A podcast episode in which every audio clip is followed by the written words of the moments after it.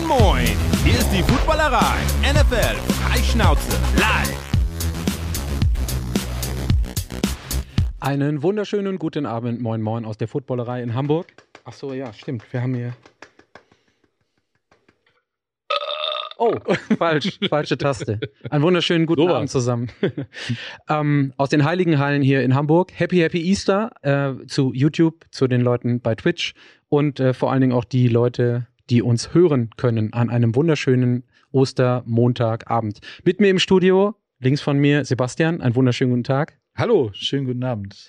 Und äh, Flo an den Reglern. Und zugeschaltet aus seinen eigenen Heiligen Hallen ist Daniel Jensen. Moin Daniel, grüß dich. Moin. Schön, frohe, dass wir uns hier mal wieder treffen. Frohe, frohe Ostern dir auch. Wünsche ich euch auch allen dreien. So, darf ich, darf ich so ein bisschen ähm, Talk machen? Hat, was habt ihr denn getrieben an einem langen Osterwochenende? Hatte es was mit Ostern zu tun oder war es in erster Linie das lange Wochenende? Äh, in erster Linie das lange Wochenende. Erstmal holen, wie gesagt, von einem anstrengenden Sechs-Wochen-Lehrgang inklusive äh, Probleme auf der Rückfahrt, ne, wegen Klimaklebern und sowas allem. War nicht ganz so schön. Egal. Und dann Sonntag ein bisschen Familie und äh, vorhin mit den komischen Menschen da wegen irgendeiner Frau Fischer vor der Tür rumgeärgert. Ja, und jetzt mit deiner echten Familie am Montagabend hier. Ja, ja, genau. Ostermontag, oh, Montagabend hier. Daniel grinst. Was habt ihr gemacht zu Ostern, Daniel? Ich Golf gespielt, Golf geguckt, so ein bisschen mit der Familie gestritten. So ein ganz normales Familienfest eben, oder? ich, äh, also auch bei, bei Golf geguckt war ich ja sogar teilweise dabei. Ja, das war sehr schön. Ihr Masters geguckt? Ja, sicher. Hm. Bis... Bis äh, lang in die Nacht heute Nacht hinein. John Ram hat gewonnen. Anyways, das soll uns heute nicht interessieren. Und Flo, willst du auch noch was zu Ostern sagen oder ist durch das Thema? Ist durch bei dir, ne? Ja, der nickt. So ja, ja, der sagt hinterher die wichtigen Dinge. Um, was machen wir heute jetzt zum Ausklang von Ostern? Wir haben uns überlegt, dass wir drei heute Abend einfach mal etwas ausgiebiger darüber sprechen, wie wir unsere zehn Picks im Draft zwanzig dreiundzwanzig ziehen würden. Und äh, da gehen wir jetzt, wir haben so ein bisschen Recherche vorher gemacht. Ich habe äh, durchgezählt, wir haben insgesamt siebzehn verschiedene Spieler. Das heißt, wir haben jetzt nicht äh, alle drei die gleichen zehn. Es gibt mehrere Trades, die von dem einen oder anderen G M hier, ähm, will ich nicht sagen G M, aber von dem einen oder anderen hier angeleiert wurden oder durchgezogen wurden. Und da gehen wir gleich mal rein. Wir haben einen wunderschönen Timer, den mache ich dann gleich an, sodass wir maximal fünf Minuten pro Pick diskutieren können. Und dann am Ende des Tages hoffentlich ein bisschen schlauer, aber wohl diskutiert aus der ganzen Nummer hier rauskommen. Mhm. Apropos diskutieren, das gilt natürlich auch für euch in den Kommentaren. Wenn ihr sagt, was habt ihr denn da schon wieder für einen Brainfart gehabt, haut es in die Kommentare, wir freuen uns drauf und äh, euch da auch da euer Feedback äh, zu hören. Gerne, Leben. gerne, gerne direkt, während wir diskutieren, eure Beiträge rein. Dann können wir auch, äh, wie immer, gewohnt und gekonnt, ich vor allen Dingen natürlich, immer wieder darauf eingehen. Aber ähm, Flo hat da ja auch immer ein Auge drauf. Das ist super. Und Daniel ja auch. Also sind ja, sind ja so community-mäßig hier die, die Top-Notch-Leute am Start. Anfangen wollen wir aber mit einem, ähm, ja, weiß ich nicht, ob kurz und knackig, aber auf jeden Fall mit einem News-Segment. Und da ist das allererste, was mir einfällt, unsere Live-Drafterei. Also nicht nur, weil wir heute unsere Top zehn Picks unter uns dreien oder dreieinhalb, vier mit Flo dabei aufteilen. Am vierundzwanzigsten vierten steigt die Live-Drafterei aus der Hebebühne hier in Hamburg. Da gibt es relativ viel vorher zu ähm, organisieren. Und eine Sache, die nicht fehlen darf, die der Commissioner sehr, sehr ernst nimmt und ernst genommen hat diese Woche, ist das Ziehen der Draft-Reihenfolge. Also wenn Daniel, ähm, ich sehe dich gerade nicht, aber wenn du einmal kurz sagen könntest, wer alles dabei ist und dann zeigen wir nochmal, wie der Commissioner Kutsche die Draft-Reihenfolge bei den Teilnehmern. Darf ich da kurz, der ja. Commissioner er- erklärt, wer alles da ist dabei. Okay, gut, dann braucht Daniel... Nee. Ich wollte ihn mal ein bisschen reinholen, weil der... der ja. Ich, ja, gut. Ich dachte, um die Zeit zu sparen, damit wir das jetzt... Dann wird das nicht doppelt gemacht. Ja, Entschuldigung. Mach das, mach das, Flo. Klar, mach das. Hallo, meine lieben Footballerei-Schäfchen. Hier ist euer geliebter Commissioner Roger Kutsche-Goodell. Am vierundzwanzigsten April um neunzehn Uhr live auf YouTube steigt die diesjährige Live-Drafterei. Dabei als General Manager sind Stolle, Remo, Daniel und Julian Barsch. Und ich habe jetzt die große Aufgabe, die Reihenfolge auszulosen. Ihr seht hier drin die vier Namen und ich werde jetzt auslosen, wer den First Overall Pick hat, wer also als erstes pickt, als fünftes pickt und so weiter. Trommelwirbel, meine Damen und Herren. Pick Nummer eins hat Stolle. Wer wird als zweites picken?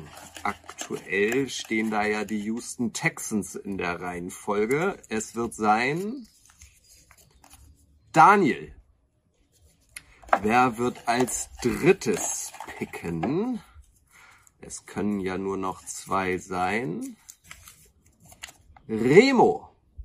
Und der Vollständigkeit halber, das müsste jetzt Julian sein. Es ist so, Julian an vier. Also Stolle, gefolgt von Daniel, Remo und Julian. Ich freue mich sehr, euch am vierundzwanzigsten April um neunzehn Uhr live auf YouTube begrüßen zu dürfen. Dann entschuldigt mein Outfit, natürlich auch wieder im Anzug.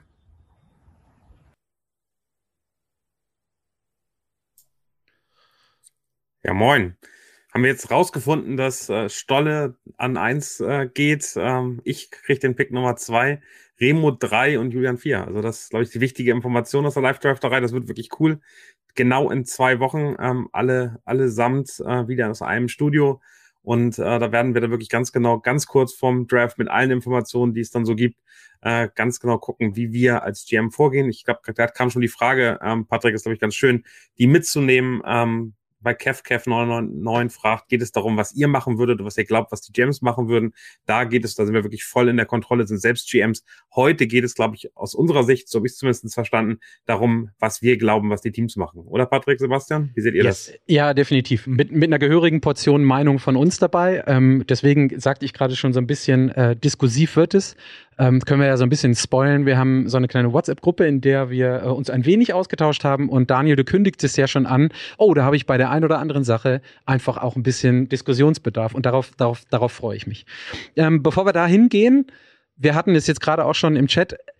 Ein Mensch hat gerade gefragt, ist der Kaspar jetzt endlich gewechselt? Und ich weiß, welcher Kaspar gemeint ist. Ich vermeide den Namen aber heute, also der Name dessen, der nicht so ausgesprochen werden darf, wird heute nicht. Ihr seht, dass ich heute auch keine entsprechende Mütze aufhabe. Das ist äh, von mir aus eine, eine ganz diplomatische Veranstaltung. Ich erwähne weder den Teamnamen heute, und ich erwähne auch nicht den Kaspar, der wechseln soll. Ähm, aber es ist schön, ist schön, Patrick, wie du in jede Sendung die Jets und Aaron Rodgers reinbringst. Finde ich super.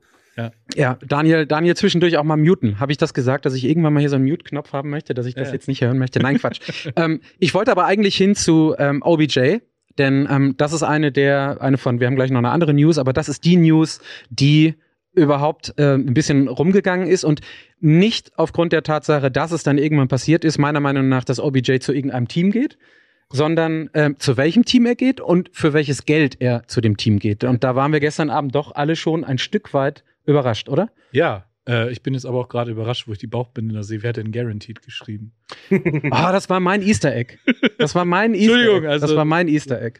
Also, also für alle, für alle, die im Podcast äh, das hinterher hören, äh, wir haben jetzt schöne Bauchbinden, O B J zu den Ravens, fünfzehn Millionen U S Dollar und dann garantiert. ähm, ist, doch, ist, doch, ist, doch, ist doch schön.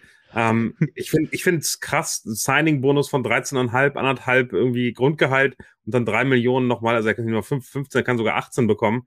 Ähm, das ist das ist wirklich Größenordnung, die Andrew Hopkins, und ähm, das, nachdem er zwei Jahre lang, keine Ahnung, zweihundert Yards äh, gefangen hat und äh, wirklich nicht viel rausgeholt hat, ist das schon eine extreme Überraschung. Ich, ich glaube zu wissen, dass die Chiefs äh, vier Millionen plus Boni geboten haben. Ich finde, dass irgendwas zwischen sieben und acht plus Boni irgendwie legitim gewesen war. Er hat jetzt das Doppelte bekommen. Man merkt schon, die Baltimore Ravens haben keine gute Offseason und müssen alles damit tun, ihren Quarterback irgendwie zufriedenzustellen. So wirkt es zumindest aktuell.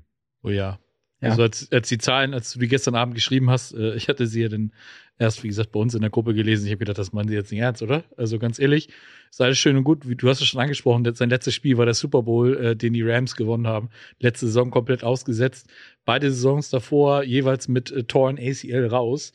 Und der gute Mann wird jetzt einunddreißig dieses Jahr. Also das ist noch vollkommen okay vom Alter her. Aber wie gesagt, mit den beiden Verletzungen so viel Kohle zu kriegen.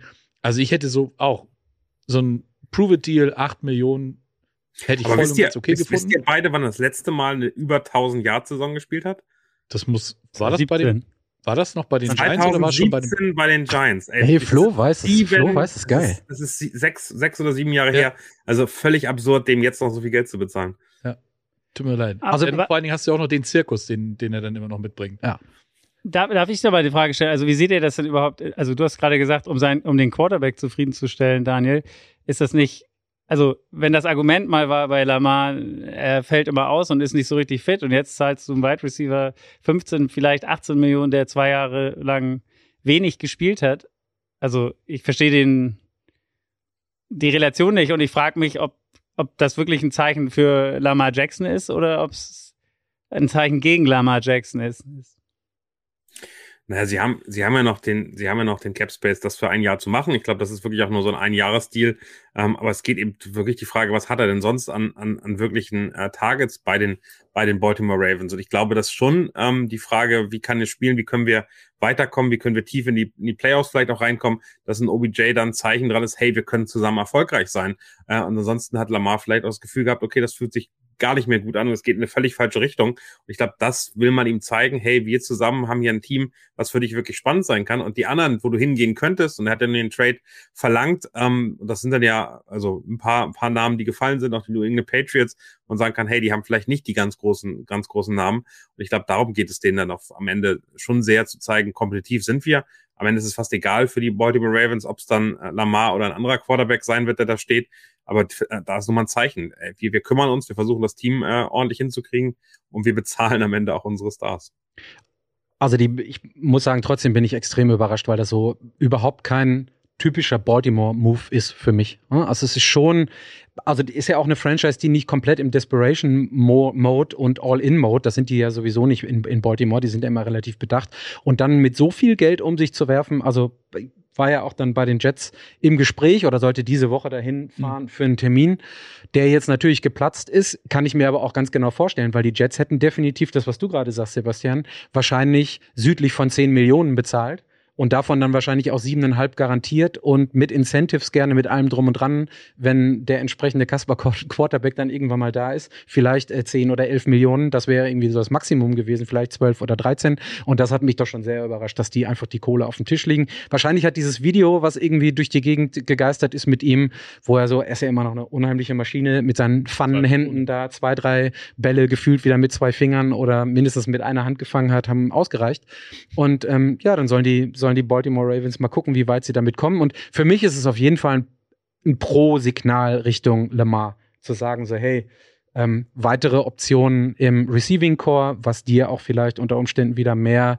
Raum lässt, um den ein oder anderen Yard zu rennen, aber eben halt auch bei äh, Throws oder beim Passing nochmal ein besseres Target zu haben, als das, was ohnehin schon rumläuft in Baltimore. Nein. Naja, und O B J wird wieder zum Wide Receiver Nummer eins. Also ich sehe sowohl Rashad Bateman als auch Devin Duvernay, Nelson Aguilar, die sind doch alle nicht auf dem, dem Niveau, auf dem er mal war. Und ich glaube auch, das ist eine Rolle, die, auf die sie ihm da versprochen haben und die sie dann auch bezahlen äh, an ihn, die's, die's, die er sonst nirgendwo anders bekommen hätte. Für mich wäre das immer ein, ein guter Wide Receiver zwei, genau die Rolle, die er bei den Rams gehabt hat. Jetzt ist er plötzlich wieder sozusagen der wichtigste äh, Passempfänger neben Mark Andrews auf dem Platz. Und das Das ist schon ganz interessant zu sehen, wie das funktionieren wird, wie fit er dann sein wird, wie er dann vielleicht auch wirklich als Ex-Receiver dann versucht, auch die, die tiefen äh, Routen wieder zu laufen. Da bin ich sehr gespannt, ob man dann vielleicht wieder was sieht, was man früher hatte, was es vielleicht noch ein bisschen bei den Browns gab, aber eigentlich ja nur bei den Giants. Von daher gucken wir mal, was das wird und wer am Ende die Bälle wirft, ob es Tyler Huntley oder Lamar Jackson ist. Wirklich spannende Situation. Ähm, Over-Under einmal in die Runde gefragt, wie viele Spiele, wenn er denn äh, Wide Receiver eins oder zwei ist, wie viele Spiele macht? Oder wie viel hält er durch, sage ich jetzt einfach mal provokativ. Man, man spielt ja zum ersten Mal im MetLife Stadium in der Saison. Nee, der Rasen wurde ausgetauscht, Daniel. Rasen? Haben die nicht auch? Der Turf ja. wurde ausgetauscht. Ja. Der Turf wurde ausgetauscht. Mhm. Ja, Over-Under, Leute, haut mal was raus. Also ich, ich glaube, sein Vorteil ist natürlich, dass er das ganze Jahr jetzt nochmal ausgesetzt hat. Ne? Also er hatte wirklich noch genug Zeit, um, um sein Knie äh, die Zeit zu geben, um zu heilen. Ähm, ist aber auch keine siebenundzwanzig mehr, ne? Das ist richtig. Wie gesagt, wird einunddreißig im, im November, glaube ich, oder sowas. Und wie gesagt, ich weiß gar nicht, hat er mal eine komplette Saison überhaupt mal durchgespielt? Ich glaube nicht, oder? Vielleicht in verschiedensten Gründen öfter mal nicht, ja. Ja, ja. Also auch damals, also in, in den jungen Jahren bei den Giants, mhm. ist er auch öfters mal draußen gewesen mit Hamstring und keine Ahnung was. Also ich sage, ähm, wenn es zwölf werden, ist es gut. Okay, Daniel? Maximal zehn. Okay. Die werden ja auch schon. Also, Flo, Meinung? Ich sag, toughste Division, sowieso härteste Division, in der er spielt, höchstens acht. Ja, ich bin bei neun, aber ähm, nichts, was in Richtung siebzehn geht. Da ist ähm, Sebastian noch der, der Positivste. Okay, wir werden sehen. Ähm, im, bei, bei YouTube gab's auch, gibt's auch ein bisschen Diskussionen. Eine schreibt, er hat es geschrieben, äh, M I E zweitausendeins, ein Jahr nicht gespielt, dreißig Jahre alt, Glückwunsch Ravens, so kann man auch Geld verbrennen. Ja, wenn die Kohle, cool. wenn die Kohle da ist am Ende des Tages, muss die N F L auch gucken, dass sie irgendwie äh, die Sachen raushaut, die sie dann äh, irgendwie drin hat. Die anderen News, die ich noch mitgebracht habe, ähm, Jeffrey Simmons, ähm, Defensive Tackle von Tennessee, vier Jahre, vierundneunzig Millionen Dollar Vertrag. Der zweitbestbezahlte nach Aaron Donald, mittlerweile sechsundsechzig Millionen Dollar garantiert und vierundzwanzig Millionen Signing-Bonus. Kann man schon mal machen, würde ich sagen. Ja, Tennessee gut an sich gebunden. Ist so, ich habe mal geguckt, Top zehn ähm, Defensive Interior Lineman, je nachdem, wo man ihn, wo man ihn ähm, ansetzt, ähm, laut P F F letztes Jahr gewesen. Und ist wahrscheinlich okay, weiß ich nicht, ob er der zweitbeste oder der bestbezahlteste sein muss, aber ist ein Vertrag, der, ich glaube, er ist zu Ende fünfundzwanzig oder wird jetzt sechsundzwanzig. Klingt nach einem Vertrag, den man so jemandem mit gutem Gewissen, wenn man Tennessee ist, um den Hals hängen kann. Franchise-Player. Ja, vor allen Dingen vier Jahre, ne? Also das ist ja auch für ihn auch gar nicht so schlecht. Dann kann er vor, vor dreißig eventuell nochmal einen neuen Vertrag irgendwo unterschreiben. Das ist, äh, denke ich, schon, schon gerechtfertigt. Und er hat halt eben auch gezeigt, also der, der Pass-Rush von Tennessee war ja vorletztes Jahr deutlich schlechter, als er letztes Jahr gewesen mhm. ist. Und äh, von daher macht das schon durchaus Sinn, äh, den Mann an sich zu binden. Ähm, ich glaube, jetzt grad, hatte er nicht in der Offseason noch irgendein anderer äh, D-Liner gerade in Vertrag unterschrieben? Mit John ja. Hargrave war das? Ja, genau. Der ist jetzt Dritter oder Vierter genau. und den hat aber ähm, Simmons mit dem Vertrag nochmal überholt. Also genau. Er ist jetzt nach ähm, Aaron Donald Nummer zwei. Und das ähm, ist, glaube ich, auch ganz gut. Aber wie gesagt, vier Jahre, vierundneunzig, ähm, sechsundsechzig garantiert und äh, vierundzwanzig davon Signing-Bonus. Ist jetzt schon nicht ohne. Kann man auf jeden Fall mal einen dicken grünen Haken hintermachen. Für, für so jemanden, der über die letzten Jahre immer performt hat, glaube ich, ganz gut. Noch Ergänzung, Daniel, dazu, oder?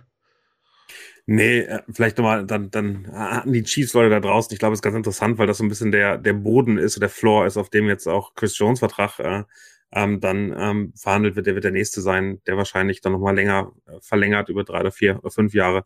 Und da werden wir dann, glaube ich, nochmal anderthalb Millionen mindestens pro Jahr draufsetzen müssen. Also äh, die, die Position zwei wird er bald wieder verlieren.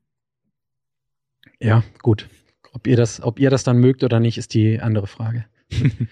Das ist dann äh, unser News-Segment. Abschließend ähm, noch eine Sache von uns, von unserer Seite. Wir haben ein Gewinnspiel gerade eben gepostet. Und zwar geht es darum, dass ihr einen hundert-Euro-Gutschein ähm, wählen, wählen könnt, gewinnen könnt für den Footballerei-Shop. Nicht umsonst haben alle Beteiligten heute, zumindest teilweise hier, da, ähm, für, für alle Leute, die im Video dabei sind, Daniel auch bei sich, einen ähm, Merch-Stück an von der Footballerei. Leider haben wir uns nur darauf geeinigt, dass wir alle Merch zu tragen haben heute, aber wir haben nicht gesagt, welchen. Das heißt, wir haben alle denselben an. Daniel hat zumindest nochmal, da steht nochmal größer Footballerei drauf ja. bei mir und äh, also wir sind so ein bisschen Brother-like ja. heute, ne? Schwarze Kappen, schwarze Hoodies, so ein ja. schwarzer Block. Müssen wir gleich mal gucken, ob wir noch rüber ins Stadion gehen oder irgendwie was reißen können. Aber, aber bei Helene randalieren. Bei, bei, bei Helene beim Aufbau ähm, ja. randalieren. hundert Euro könnt ihr gewinnen im Shop und zwar bis zum sechzehnten vierten. Das ist dann ähm, Sonntag. Sonntag, genau, danke. Nächste Woche Sonntag. Bitte in die Kommentare schreiben, wer ihr glaubt, wer der First Overall Pick ähm, im Draft wird dieses Jahr. Und dann werdet, nehmt ihr automatisch an der Verlosung teil und hundert Euro gehören können. Euch gehören. So, das ist unsere Gewinnspielerei. Der Post auf Instagram ist live. Da könnt ihr draufgehen. Es gibt noch ein kleines Motivationsvideo äh, heute Morgen von ähm, Kutsche dazu, der sich darum gekümmert hat. Viel Spaß und äh, viel Glück. So, und das Letzte, bevor wir jetzt anfangen zu picken, ist Prost, Trink. Freunde. Wir haben es gesagt. Frohe Ostern. Cheers. Cem. Daniel, schöne Grüße. Flo, cheers. Und äh, ja. an euch da draußen auch. Prost.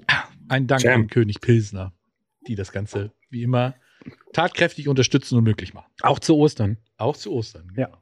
Ja. Mhm.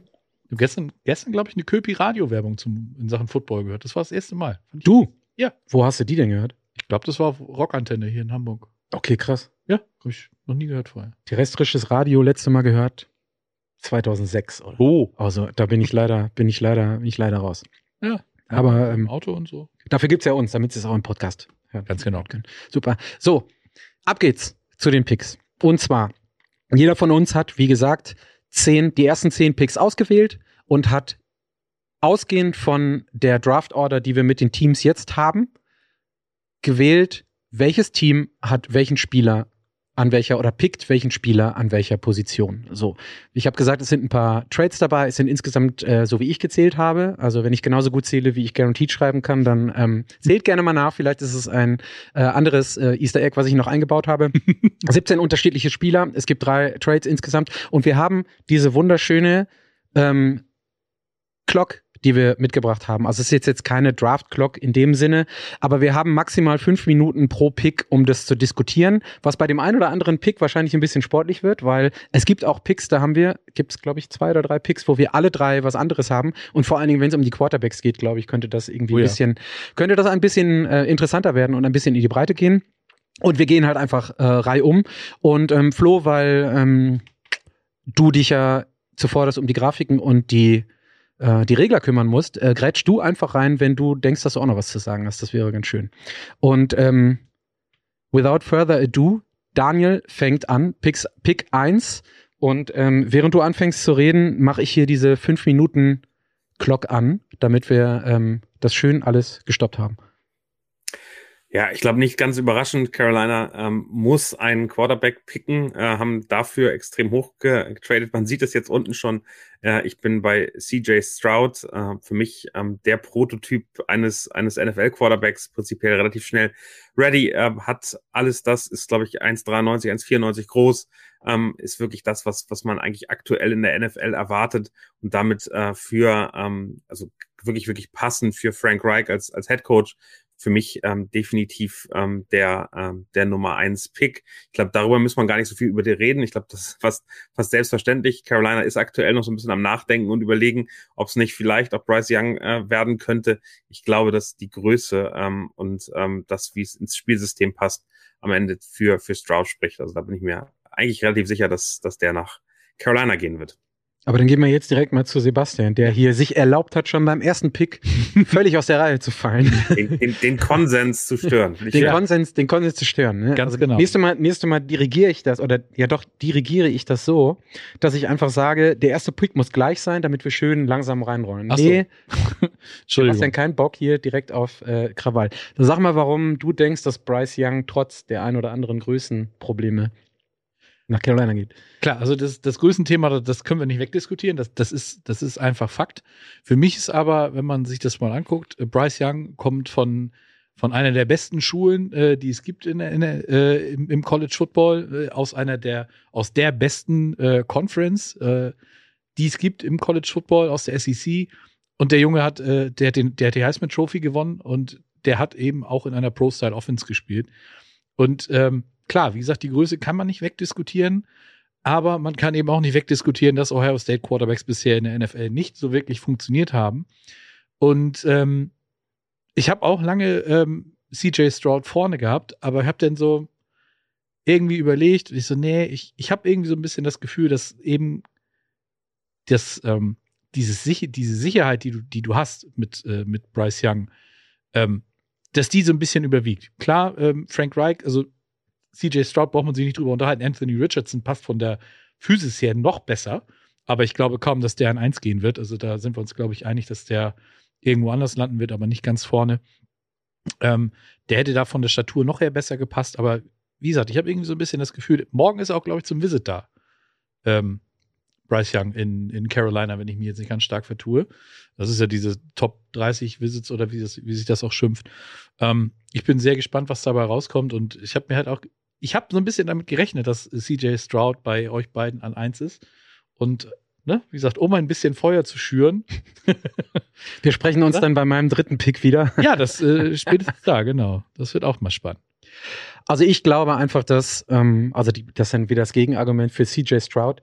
Ich glaube, dass, man sagt ja immer Floor und Ceiling, ähm, dass die sicherere Variante, und wenn man sich anguckt, wie Carolina in den letzten Jahren dann doch mit Quarterback umgegangen ist und gespielt hat, die sicherere Variante von Floor, zwischen Floor und Ceiling auf jeden Fall C J. Stroud ist. Weil wir mit Bryce Young halt jemanden haben, der diese größten Probleme in Anführungsstrichen mitbringt, auch wenn er auf der anderen Seite, das ist ja oftmals so, dass etwas kleinere Quarterbacks die Throws over the middle ein Stück weit vermeiden. Mhm. Das macht er nicht, das geht er auch ein und das target er auch ganz gut. Aber C J. Stroud aufgrund seiner Pocket-Präsenz, aufgrund der, ich sag jetzt einfach mal, Overall Readiness ist, glaube ich, der einfachere Pick. Und dann muss man am Ende des Tages mit all dem, was Carolina die letzten Jahre gemacht hat, glaube ich, sagen, es ist sicher oder sicherer mit äh, C J. Stroud als mit Bryce Young. Und ähm, ich habe so ein paar Sachen mir durchgelesen oder angeguckt. Da war so, ähm, Bottom-out wäre sowas wie Jared Goff, der ja jetzt ins dritte Jahr geht, es ist ins dritte Jahr, ne? Bei den, bei den Lions geht er jetzt mittlerweile. Mhm. Ähm, und ähm, mit dem gewinnst du nichts, mit dem verlierst du aber, also du gewinnst nicht wegen dem, du verlierst aber auch nicht wegen dem. Und ähm, High-End wäre sowas wie ähm, Burrow, Ähm, wenn er noch mal ein bisschen mehr Scramble-Ability mitnimmt und diese Off-Platform zwar nicht, aber aus der Pocket raus, wenn er ähm, Druck bekommen hat. Denn eine Sache muss man sagen, also es hängt natürlich viel von der Offensive Line ab. Er hat extrem gute Receiver gehabt, ähm, C J. Stroud, das ist so ein bisschen negativ. Und er hat eine ziemlich gute O-Line gehabt, also er hat ähm, in Ruhe arbeiten können. Und das können so Sachen sein, die dann eben in der N F L noch mal eine ganz andere Rolle eine ganz andere Rolle spielen. Aber das sind, aber das sind die Sachen, die können wir über jeden der vier Quarterbacks hinterher mhm. sagen, die wir da haben. Wir haben noch, wir haben noch zehn Sekunden. Von daher am Ende nochmal, ich glaube eben, dass Bryce Young ein riesiges Problem haben wird, weil äh, der eine unfassbar gute O-Line hatte bei Alabama und die Verteidiger, die die Edge-Rusher in der N F L einfach eine andere Nummer sind. Das ist ja nicht nur ein kleiner Quarterback, das ist der kleinstmögliche Quarterback, der jemals oder der, der jetzt sozusagen aktuell in der N F L spielt, einer der Äh, wirklich äh, auch nach hinten gehend äh, kleinsten Quarterback aller Zeiten. Das ist nicht nur so ein Outlier, sondern fängt wirklich äh, ganz, ganz extrem an. Von daher glaube ich, dass die Gefahr da groß ist und ich glaube, dass äh, Frank Reich vom vom Typ, wie er eine Offense gestaltet, nicht der ist, der da reingeht. Und sorry fürs Zeit über... Äh, ja, ja, ja, ja. Es gibt bei, bei, bei, bei Round die N F L, ich weiß nicht, ob das noch einer hört, wenn die so diese Roundings macht, da gibt es so einen Sniper-Song. Ja, ja, genau. Schub, schub, schub, schub, schub. Ja, ja. Den, muss, den muss Flo für das nächste Mal raus. Flo, weil es ja. nur zwei zu eins steht.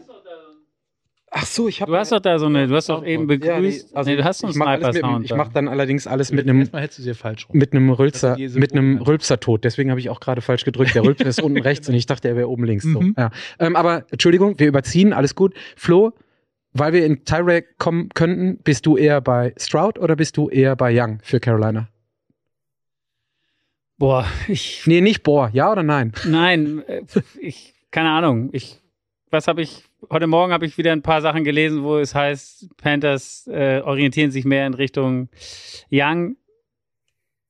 Keine Ahnung. Okay, der, gut. Jeder versucht doch, den anderen auch noch mal reinzuholen. Das ja, das, ich, ich ja, aber da, noch. Wie gesagt, Daniel, da musst du mich dann manchmal dran, dran erinnern, mach weil ich, ich, mach auf, ich gerade. Ja, Lucas Schreivogel sagt, Carolina picks Lucas Van Ness, also ein Edge Rusher. Huhu. Lucas glaube ich nicht. Ähm, ich auch nicht. Leid. ähm, Fixi H. Äh, sagt, den Peter nehme ich auch zu meinen Bears, also der ist schon bei Peter Skoronski, der wird heute auch noch eine Rolle spielen und M H E zweitausendeins, und das wollte ich ihm gerade auch sagen, der ja. bringt das wirklich auf den Punkt. Young würde ich als Team nie picken, der wird in der N F L zerstört, das Gewicht, das Gewicht ist das Problem. Ja, aber das ja. haben sie über Kyler Murray auch gesagt. Und, ähm, und funktioniert Kyler Murray so richtig gut? So Außerdem richtig ist er gut zerstört nicht, aber funktioniert äh, ein, wie heißt der noch von, von Chicago, der Quarterback? Justin Fields. Ja, funktioniert der so richtig gut? Oh. Wie sagt man, kann ich alle kurz tot ist. Ich bleib bei Fixi Hartmann. Fixi, du hast jetzt schon mehrere Male was geschrieben, weil ich mehrere deiner Kommentare genommen habe. Jetzt sage ich auch deinen Namen. Fixi schreibt unten drunter, Time is up. Genau. Fertig. So, jetzt haben wir noch zwei Minuten siebenundfünfzig für den äh, zweiten Pick. Damit darf Sebastian anfangen. Wenn wir als, jetzt resetten, damit der zweite Pick auch ordentlich genug Zeit nein, nein, nein, nein, nein, nein. Wir müssen schon, sorry Leute, nee, nee, nee, nee. Wir, wir ändern nicht die Regeln, sondern wir müssen gucken, wie wir darauf gehen. Der Second Pick, äh, Houston und ähm, bitte Sebastian. Ja. Der zweite Pick. Wieso ist äh, da? Achso. Äh, okay. Ähm, der schmeißt, äh, finde ich, gefühlt einfach den, den kompletten äh, Draft jetzt nochmal so, so ein bisschen um. Ähm, sicherlich kann man äh, sagen, dass Houston ähm, dringend äh, einen Quarterback braucht. Da bin ich auch vollkommen dabei. Das kommt ja vielleicht später noch. Aber ähm, der neue Headcoach, DeMeco Ryans, der hat ja mit einem äh, gewissen J J. Watt zusammengespielt. Der weiß also, wie wichtig das ist, wenn man einen sehr guten Edge-Rusher hat. Und deswegen habe ich mich entschieden, dass die Houston Texans an zwei Will Anderson von Alabama picken. Einfach um irgendwo den Anfang zu haben. Die haben äh, eine Top-Präsenz in der Defense dadurch und äh, dadurch kannst du auch äh, anfangen, dein Team aufzubauen. Ich glaube einfach, um, um das zu ergänzen, weil Daniel ist hier der in Anführungsstrichen Einzige, der, der Outlier ist. Ich glaube einfach, dass die, also andersrum, ich bin mit den vier Quarterbacks, die diskutiert wurden äh, für den jetzigen Draft, alles okay, aber der nächste Quarterback-Draft wird ja eigentlich der, das sagen die Leute jetzt schon, der nochmal um einiges potenter ist. Hm. Und dann glaube ich halt einfach, dass sich Houston mit dem Pick, den sie jetzt haben, darauf vorbereitet, nächstes Jahr einen vernünftigen Quarterback zu draften und die Surroundings schon stehen zu haben. Und deswegen, ich glaube auch, dass Houston nächstes Jahr Top drei oder Top fünf pickt und dann unter Umständen auch noch hochtraden kann. Deswegen bin ich genauso ähm, bei Will Anderson, der bei vielen oder bei einigen Sachen, die ich recherchiert habe, der Overall-Pick Nummer eins ist. Also wenn, wenn irgendjemand keinen Need hätte, Best Player Available, wäre das Will Anderson. Und über Edge mit den Trades, die er mitbringt, ähm, für mich auch bei Houston, die sich dann quarterbackmäßig auf nächstes Jahr verlagern, ähm, gesetzt an äh, Pick Nummer zwei. Daniel, mach mal deinen Case für. Also ich glaube, wenn, wenn die N F L reinhört, der hört ganz klar, dass die Houston Texans äh, schon vor dem schon vor dem Ende der Saison Bryce Young gerne gehabt hätten. Und äh, ich glaube, da hat sich wenig geändert und da kann auch ein Coach kommen. Das finde ich schön. Ich glaube fast, dass er der General Manager und das ähm, das Team an sich ist, das sich sehr auf Bryce Young festgelegt haben. Ähm, ein bisschen Angst haben und ähm, ich kann verstehen, wenn Bryce Young als eins geht, dass man dann nochmal drüber nachdenkt, ob man eine andere Strategie fährt. Ich glaube aber nicht, ähm, dass man um den Quarterback-Thema herumkommt und da eine Lösung braucht. Und die hat man aktuell nicht. Und alles drumherum. Ähm, und sie haben ja letztes Jahr schon Defensive Backs gepickt. Und ja, sie haben auch ein Problem in ganz, ganz vielen Ebenen. In der Offensive Line, in der D-Line, bei Wide Receiver. Aber erstmal brauchst du den Quarterback. Und jetzt haben sie die Chance, einen Quarterback zu bekommen, den sie sich sehr, sehr gut vorstellen können. Ich bin von Bryce Young wirklich nicht hundertprozentig überzeugt. Aber mein Gefühl ist, und darum geht's ja heute, es ist ja nicht mein Pick, sondern es ist der Pick der Texans. Und die werden definitiv mit einem Quarterback gehen. Also freut mich, dass ihr beide den Edge seht. Ich verstehe auch den Case. Ich glaube nur, dass die Texans das nicht so sehen.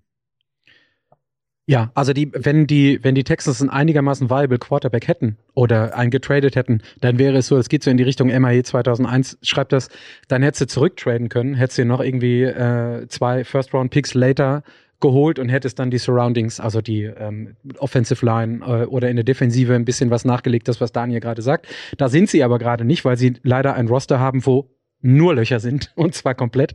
Und ähm, deswegen können sie es sich nicht aussuchen. Ähm, und ja, ich bin, also ich bin gespannt. Ich glaube, wie gesagt, nicht, dass sie, dass sie den, dass sie den Quarterback nehmen, aber werden wir sehen. So, jetzt haben wir wieder ein bisschen Zeit ähm, gut gemacht und sind beim dritten Pick. Du kannst noch dazwischen grätschen. Ja, dann mach doch, mach doch.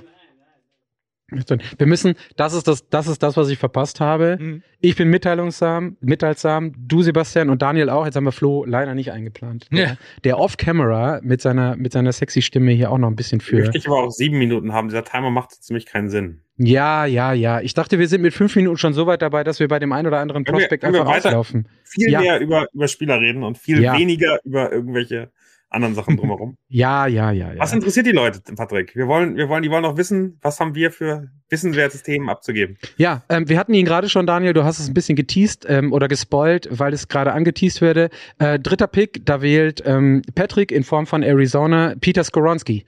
Und ähm, ich glaube, das ist einer der Punkte, wo du, Daniel, gestern gesagt hast, da hast du Diskussionsbedarf. Für mich ist es einfach so, wir waren gerade bei Kyler Murray, der Junge ist zu viel verletzt, der Junge hat einen etwas kleineren Frame, das heißt, der muss extrem gut äh, beschützt werden.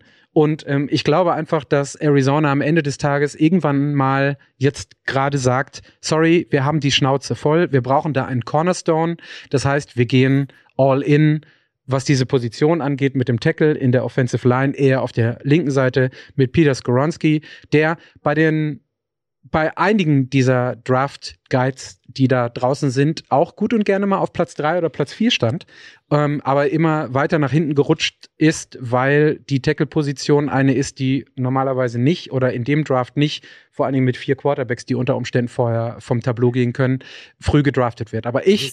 Das ist gar nicht das Problem, Patrick. Das Problem bitte, ist nicht, dass bitte. ein Tackle wichtig wäre. Und da bin ich völlig bei dir. Die O-Line bei den Cardinals ist äh, problematisch und ist ein Thema.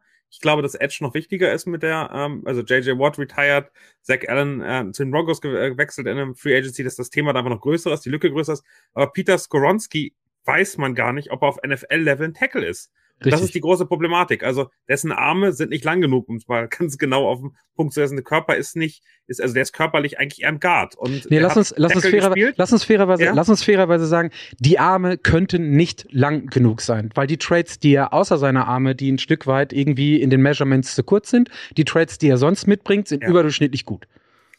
Das stimmt. Es ist, also es zweifeln aber sehr, sehr viele daran, dass der, also der, der ist der für die O-Line der klare beste Prospect im, im Draft, ohne Frage. Ähm, ganz viele rechnen damit, dass er auf Tackle in der N F L nicht funktioniert. Und einen Guard an Position drei zu holen, da könnte man dich für verrückt nennen. Ich habe leider, ich habe leider, ich habe leider nicht Chris gefragt. Hätte ich mal einfach mal machen sollen, was der, da, was der dazu sagt. Ja.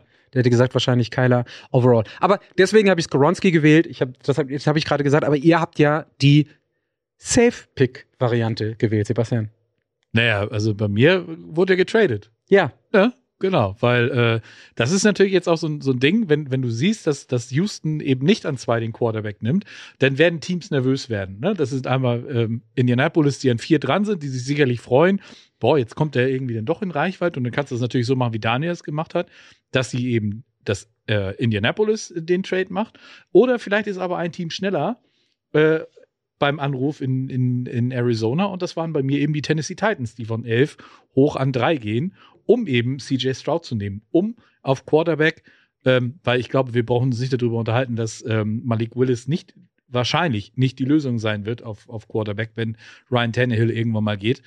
Ähm, und so ge- mit haben sie sich dann eben entschieden, wir gehen hoch, wir, wenn wir C J. Stroud an drei kriegen, dann, dann müssen wir das machen, und deswegen haben sie es gemacht, um sich eben für die Zukunft besser aufzustellen. Und wenn dann Tannehill meinetwegen nach einem Jahr geht, dann, dann hast du Hast du einen Quarterback, der ready ist und der dein Team dann auch in den nächsten Abschnitt, eventuell auch nach Derek Henry, führen kann. Und dann, dann komme ich, dann komme ich, wenn sie downtraden, dann ist das genau die Position, an denen sie, an der sie Peter Skoronski wählen. Zum Beispiel. Das heißt, alle haben recht. So, ja. jetzt, jetzt, weil wir, weil die Zeit noch so lange ist, Daniel, wir sehen das hier gerade, darfst du jetzt, darfst du jetzt auch nochmal sagen, äh, dass Arizona quasi downtradet und die Picks tauscht mit ähm, Indianapolis. Und dann darfst du deinen Case für Anthony Richardson noch machen. Na, ich, also, es klingt immer so doof, von drei und vier tauschen, wenn die doch eh keinen Quarterback holen wollen. Ich glaube, dass, dass Indianapolis Angst hat. Also, diesem Trade, an diesem Draft sind drei wirklich gute Quarterbacks, äh, an unterschiedlichen Stati ihrer, ähm, ihrer, ihrer Karriere. Äh, die sind unterschiedlich ready, aber es sind drei Quarterbacks, die das Niveau haben, in der N F L langfristig wirklich großen Erfolg zu haben. Und ich würde Will Levis da leider rausnehmen. Den, den sehe ich nicht, nicht auf der gleichen Qualitätsstufe wie diese ersten drei. Um, und für mich ist um, damit die Angst in, in Indianapolis nach, ich weiß nicht, siebzehn Quarterbacks in acht Jahren oder so, nein, nicht ganz so viele waren es nicht, aber ähnlich viele, dass die immer sagen, wir müssen die Quarterback-Situation gelöst kriegen. Und Anthony Richardson ist dann wirklich der interessanteste Spieler, der körperlich den Draft in seinen, äh, den, den Combine für den Draft völlig, ähm, ähm, völlig verändert hat. Die, die Werte sind unfassbar. Wenn der nur ansatzweise das, was er da an Werten rausliefert, auf den Platz bringt, ist das ein sensationeller Spieler, der, der wirklich auch die N F L verändern kann, äh, wo ich wirklich ex- extrem interessant bin, wenn der ein Jahr, anderthalb Jahre Zeit bekommt, sich zu vorzubereiten, was der dann macht. Und ähm, da sagen die Colts, okay, das müssen wir machen, gehen nach vorne aus der Angst, dass Arizona sonst woanders ihren, ihren hintradet, und äh, holen sich dann den Quarterback, den sie haben wollen. Okay, dann sage ich jetzt meine zwei Sätze zu Anthony Richardson, weil ich kann jetzt schon mal spoilen, der findet bei mir in den Top Ten überhaupt gar nicht statt. Hm.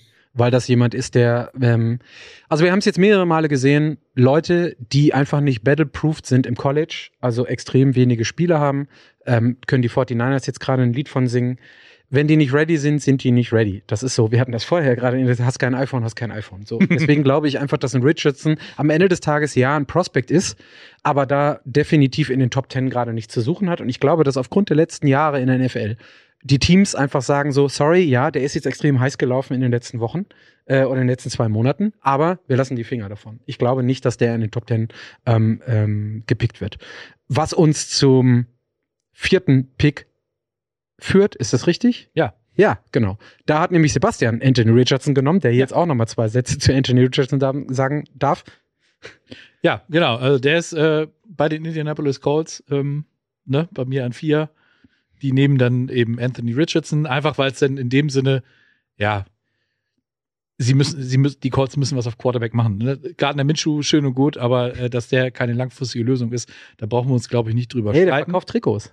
Ja, natürlich. Ne? Und, und die Footballerei liebt ihn auch. Also ja, das ist, ja, das das ist auch äh, kein Geheimnis. Aber nichtsdestotrotz denke ich, also die Colts, die müssen was machen auf Quarterback. Ich habe tatsächlich vorher, als sie den Mock gebastelt haben, ich habe da einen Trade gehabt. Und zwar mit den Baltimore Ravens. Und zwar, dass Lamar nach Indianapolis geht. Dass äh, die Colts sagen, wir gehen das Risiko ein, wir, wir machen den, den Deal mit den äh, äh, mit den Baltimore Ravens, um einfach einen Quarterback zu haben, der eben auch schon battle-proven ist, der gezeigt hat, dass er in der N F L ein, ein Topstar ist. Dome-Team. Ja, ja. Ja, Dome-Team, auch. Genau. Ja, genau. Ja. Und äh, wie gesagt, über Lamar Jackson, da brauchen wir uns nicht, nicht, nicht streiten. Und ich glaube halt, dass du mit dem Move definitiv der, den sichersten Weg gegangen wärst. Aber, ähm, wie gesagt, ich habe mich dann letztendlich doch dafür entschieden, dass es Richardson werden soll an vier. Und äh, ähm, ich bin gespannt tatsächlich, ob, ähm, ob er, wenn dann, wenn er äh, dorthin kommt, ob er schon direkt mit Gardner Minshew konkur- konkurrieren mhm. wird oder mhm. ob er halt wirklich erstmal ein bisschen sitzt und Erfahrung sammelt. Also mit dem, was ich ähm, gerade gesagt habe zu Anthony Richardson, warum ich ihn überhaupt nicht in den Top Ten sehe, gepaart würde ich da jetzt Bryce Young sehen, weil das ein Stück weit eine Wette ist mhm. ähm, und natürlich diese Desperation von Indianapolis auf äh, Quarterback da ist. Und ich glaube einfach, dass mit Bryce Young jemand als Quarterback kommt, der sofort competen kann hm. für die erste Position. Daniel sagt es gerade auch bei, bei Richardson mit der Entwicklung dabei. Das können sich, das können sich Indy halt einfach dieses Jahr nicht erlauben. Also, hm. wie gesagt, Daniel sagte gerade siebzehn oder achtzehn, weiß ich nicht, sechs oder sieben Starting Quarterbacks in den letzten sechs oder sieben Jahren oder so oder fünf oder sechs Jahren.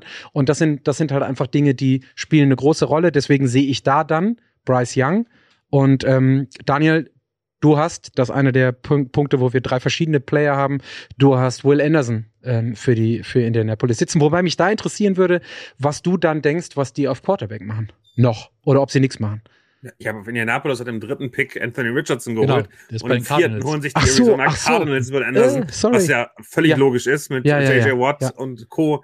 weg. Die brauchen, die brauchen auf der Position was. Die wissen, dass die Colts äh, sich für ihren Pick ähm, einen Quarterback holen werden und keinen, keinen wirklichen ganz krassen Need auf Edge haben.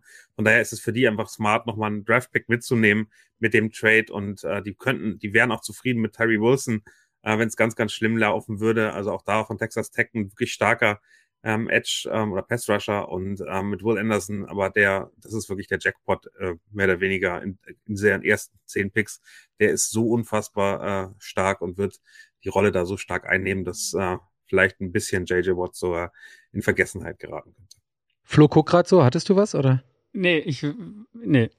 Ich hätte, ich habe heute eine lustige Quote zu dem Will Anderson gelesen, die fand ich ganz interessant. Ich weiß nicht, wer Ross Tucker hört oder, oder kennt, der hat so mehrere Podcasts. Da gibt es einen, den er mit Greg Cosell von den äh, von N F L Films macht, der viel, viel, viel Tape analysiert, und der hat so eine Aussage gemacht, dass in dem Spiel gegen Tennessee sah Will Anderson aus wie ein, ein undraftable Player, äh, weil er von dem einen von Tennessee Daniel, so dermaßen... Daniel Wright, der, der, genau. ähm, der später kommt, der Tackle, ja. Also, stimmt. Es kann ja auch mal, man kann ja auch mal ein Scheißspiel haben, ist ja alles egal, aber ich finde immer lustig, dass sowas dann kommt und dann auf einmal, oh, reden wieder alle davon, oh, da hat er was gesehen und oh, der hat sich gar nicht so durchgesetzt, ist der vielleicht gar nicht so gut, keine Ahnung. Also deswegen. Mhm. Aber ich glaube, die Diskussion Will Anderson versus Tyree Wilson, die kann man auch wirklich gehen. Also sag ja in den Kommentaren auch M H E zweitausendeins, Wilson ist mein Edge Nummer eins. Ähm, Und Kev Kev sagt auch, Wilson hat das höhere Ceiling. Also ich finde, das kann man nehmen. Ein Spiel, in dem er mal schlecht aussah, geht ja auch wirklich in beide Richtungen. Also vielleicht ist Daniel Wright auch ein deutlich besserer O T, als ähm, als wir das alle so denken und sehen. Der wäre ja so eher Ende erste Runde aktuell als Offensive Tackle dabei. Aber ähm, ich glaube, das das ist wirklich dann äh, schwer ähm, rauszusehen. Ich habe mir ein paar Sachen angeguckt, da sah er wirklich gut aus. Das ist aber eben auch die Alabama-Defense. Das auch das muss man wissen. Natürlich. So. Dann leiten wir direkt über. Ähm, nicht in drei zwanzig, sondern in fünf. Äh, Fixi Hartmann fragt, ob jemand Jalen Carter dabei hat, und dann gucke ich hier mal schön drauf. Und ja, den haben jetzt an Pick fünf zwei Leute dabei. Ähm, und zwar Daniel und Daniel und Patrick. Ähm, und Daniel, fang gerne mal an mit äh, deinem, deinem Argument für Jalen Carter. Mit meinem Argument für Jalen Carter. Es ist schön, dass wir den ähm, jetzt. Äh Ist übrigens noch der vierte Pick eingeblendet. Wenn du einmal, ja, ein Traum. Ja, Flo um, muss ich, muss ich noch fangen. Der, der ich weiß nicht, was war denn los, Flo? Warum bist du denn gerade fast vom Stuhl gefallen vor Lachen? Wie oft hast, also hast du in der Sendung schon mal den Namen Fixi Hartmann vorgelesen? Nein. Nein. Nein. Okay. Nein. Ich wollte, weil du es so oft heute betonst und ja. äh, das. Ich, also die, das, es passte halt einfach als Transition gut. Ich kenne dann Wix, wie heißt die? Ja, egal, mach mal weiter, Daniel, Entschuldigung. Aber ja. Flo, du darfst nicht einfach lachend vom Stuhl fallen, weil dann wissen wir hier nicht im Studio, was wir machen sollen. Ja. Dürfen wir wieder über Football reden? Ja. Es geht ja von der harten Tickerzeit hier runter. Ähm, also für mich, Seattle hat gesagt, äh, aktuell Jalen Carter kein Thema, trotzdem haben sie ihn eingeladen, und äh, in dieser Woche werden die sich in dem einer Top dreißig ähm, wir uns mit dem auseinandersetzen. Und ich glaube, dass äh, am Ende bei all den ähm, Negativschlagzeilen, bei der Performance, bei äh, bei seinem Pro Day und so weiter, Jalen Carter trotzdem einer der Spieler ist, die wirklich einen Unterschied machen können und die ähm, langfristig gut funktionieren können. Ich glaube, er überzeugt, überzeugt die Seahawks. Ich glaube, dass ähm, wir am Ende da auch eine Coaching- und eine Teamstruktur haben, die ganz gut da drin ist. Haben wir letztes Jahr im Quarterback gesehen, Spieler aufzufangen, Spieler zu sichern. Äh, Seattle ist jetzt auch nicht die große Party-Hauptstadt. Äh, Von daher glaube ich, dass die Jalen Carter in den Griff bekommen und damit äh, auch an fünf weiterhin einen Pick äh, machen, der, ähm, der sehr wertvoll ist und der sie sehr stark nach vorne bringen kann. Dass er ähm, vom Value her super ist und dass er, dass ich traue den Seahawks und äh, gerade Pete Carroll und so das auch durchaus zu, dass sie den einfangen, aber du weißt halt nicht, was mit ihm überhaupt passiert. Was, das kann ja passieren, dass da immer noch irgendwas kommt und dass du dann eventuell einen Top-fünf-Pick weggibst. Nein, es ist und mehr oder weniger ausgeschlossen, dass er in den Knast geht und er kann eine Geldstrafe kommen. Ähm, da, das, das kann man ja sehr, sehr genau aussehen. Und es kann sein, dass er ein paar Wochen von der N F L gesperrt wird, äh, obwohl das ja vor dem N F L, seiner N F L-Existenz passiert ist. Das kann natürlich passieren. Das ist aber bei dem Talent und bei der Langfristigkeit der Karriere, glaube ich, nicht das Thema.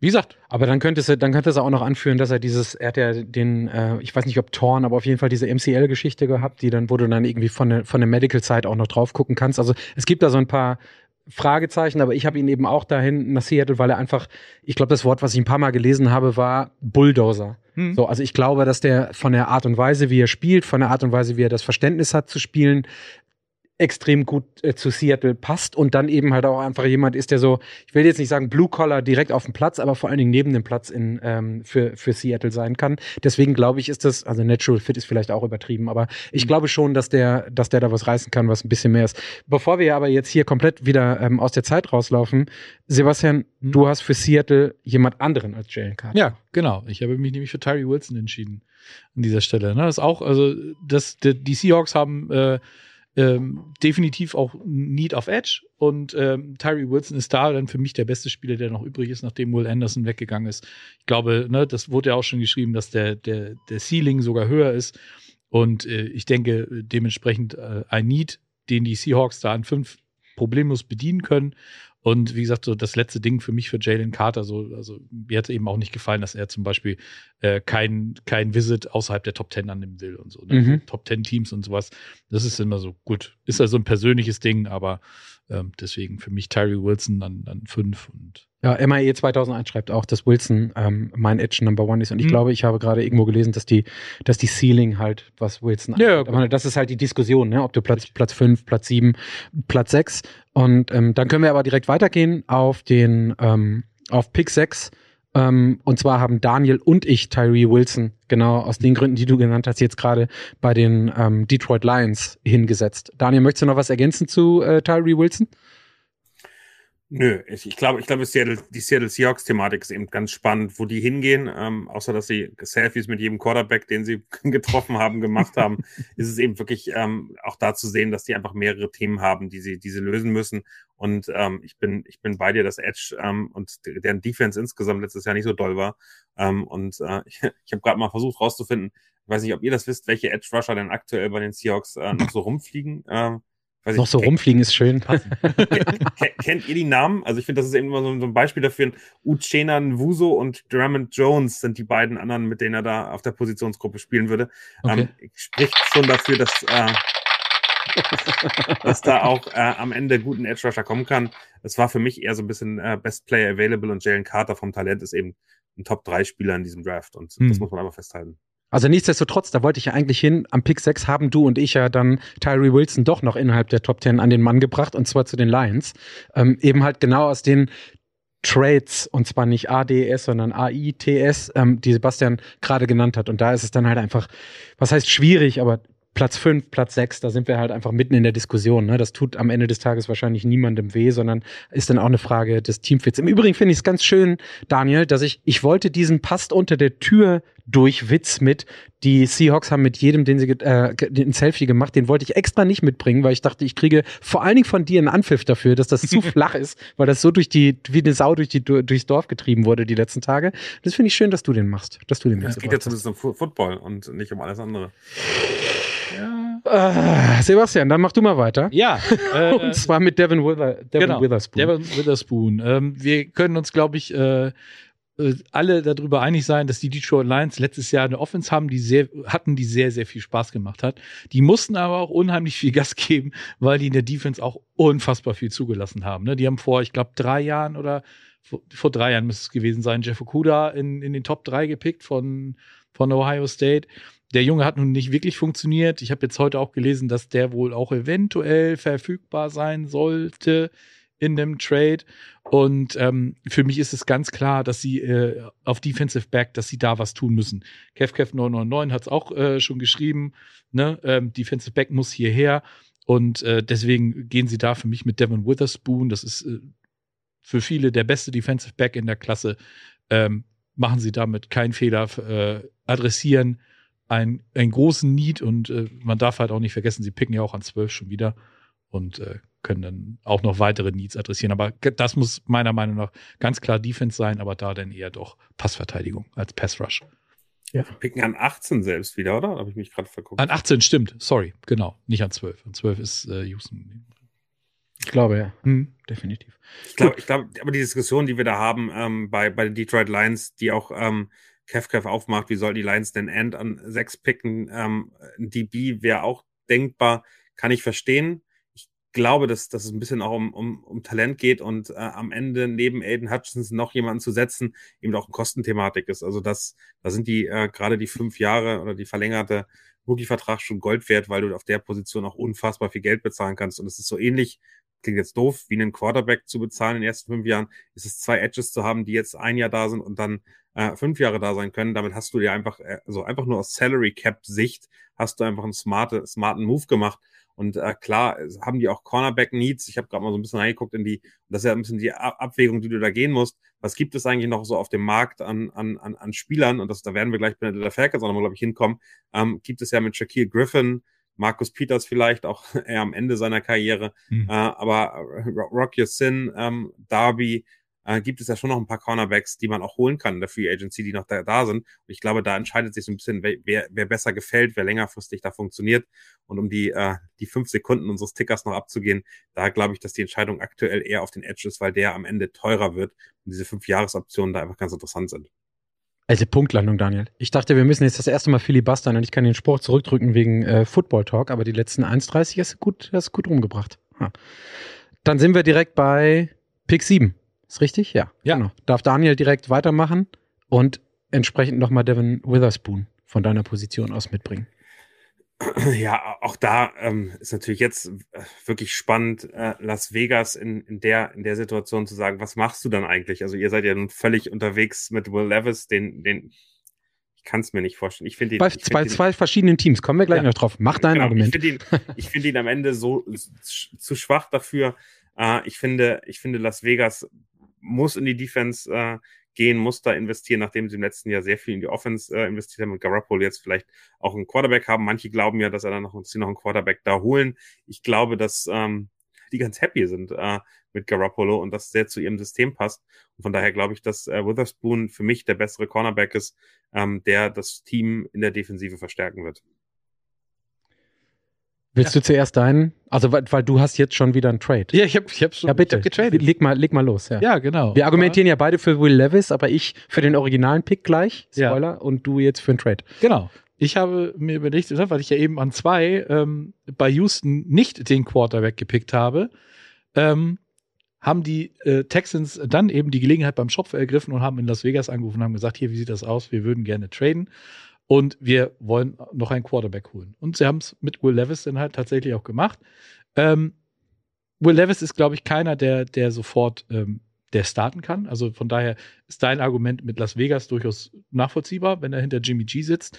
Ähm, ich glaube aber trotzdem, dass Houston ähm, durchaus, die haben sich auch vor dem Draft mit ihm getroffen und äh, es klang wohl auch so, dass sie ganz durchaus angetan waren von ihm.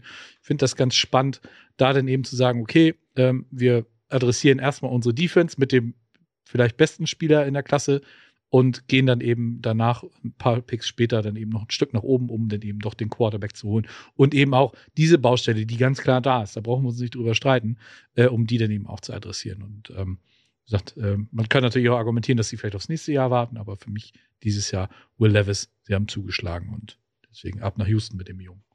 Ja, die, also ich argumentiere für Will Levis eben aus der Las Vegas-Perspektive und Daniel, das, was du sagst, ähm, kann ich komplett nachvollziehen, dass Jimmy G ähm, da jetzt so gelandet ist, dass die sehr zufrieden damit sind, aber der spielt keine siebzehn Spiele, wir hatten es vorhin bei O B J und wenn ich dann jemanden habe, der zumindest mit Will Levis sich ein halbes Jahr entwickeln kann oder eine halbe Saison entwickeln kann oder vielleicht im ersten Jahr drei, vier Starts haben muss, dann bin ich in der Lage einfach zu sagen, so okay, gut, dem gebe ich die Zeit, weil der bringt alle Trades mit für einen Franchise-Quarterback, da sind sich fast alle einig. Einig.